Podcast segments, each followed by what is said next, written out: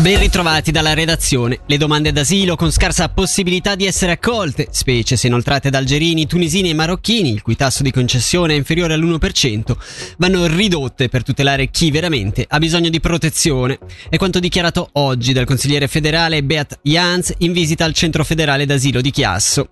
Oltre a questo, anche misure che riguardano l'integrazione con lavori socialmente utili e a livello scolastico. Sentiamo il presidente del Consiglio di Stato, Raffaele De Rosa. Nell'incontro del 6 novembre avevamo potuto mettere sul tavolo tutta una serie di criticità, di preoccupazioni, di problematiche e oggi abbiamo preso atto del fatto che alcune eh, misure concrete sono già state prese, penso alla chiusura degli spazi in via Motta, altre verranno implementate a breve, penso in particolare al fatto di rendere più veloce la procedura per determinati richiedenti l'asilo, quindi di snellire anche il lavoro nei centri e altre sono in fase di approfondimento, penso al fatto di inasprire le misure verso chi non si comporta correttamente.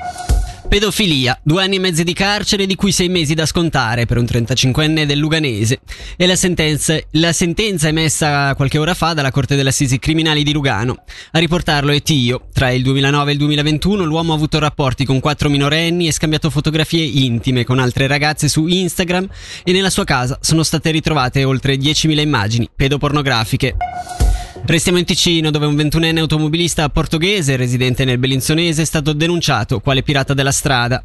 Il ragazzo, a cui è stata ritirata la patente, è stato fotografato da un radar sullo svincolo autostradale a Manno ad una velocità di 147 km/h sul limite di 80. Sì, alla tredicesima VS. La presa di posizione del SIB, il sindacato interprofessionale di base, è arrivata oggi. Nonostante l'iniziativa non affronti in modo adeguato i problemi dei nostri pensionati, comunica il sindacato, si invita comunque a sostenerla.